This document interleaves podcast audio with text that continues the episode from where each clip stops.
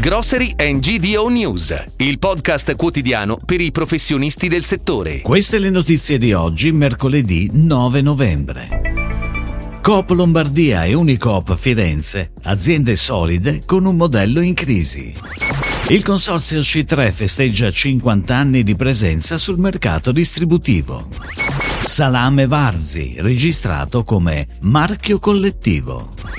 Record birrifici, triplicano il numero e vola export. Listeria, ritirati diversi lotti di mortadella marchio Veroni. Coop Lombardia e Unicoop Firenze sono due delle sette cooperative più importanti del mondo Coop Italia. Da anni perdono quote di mercato a discapito dei concorrenti, però si tratta di due aziende dalla solida patrimonializzazione e dai bilanci in ordine. Unicoop Firenze opera attraverso 133 punti di vendita, di cui 50 sono mini mercati in segna in Coop si aggiungono 30 supermercati tradizionali e 53 superstore in segna Coop.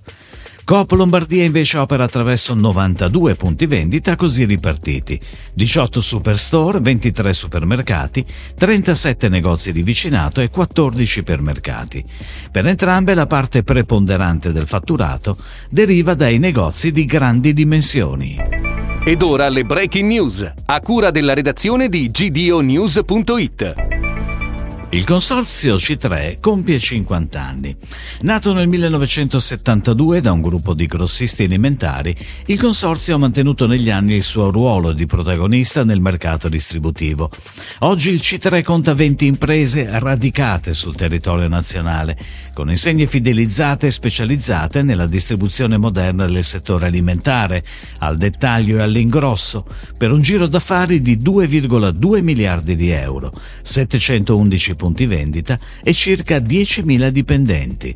Recentemente sono state deliberate nuove aperture in tutta Italia, che comprendono tre cash and carry, due cedi, due iper, quattro supermercati e il restyling di 5 punti vendita. È stato ufficialmente registrato come marchio collettivo il salame di Varzi, uno dei prodotti più conosciuti e apprezzati della provincia di Pavia.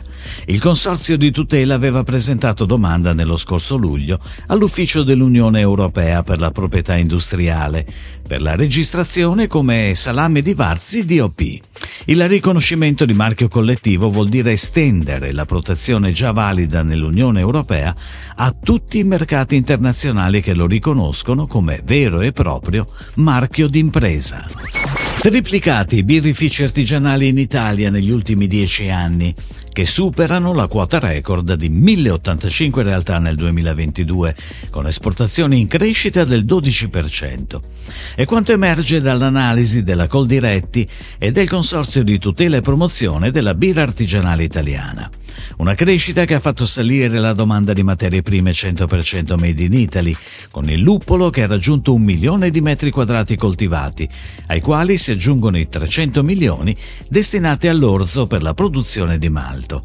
La filiera della birra artigianale italiana offre lavoro a circa 93.000 addetti.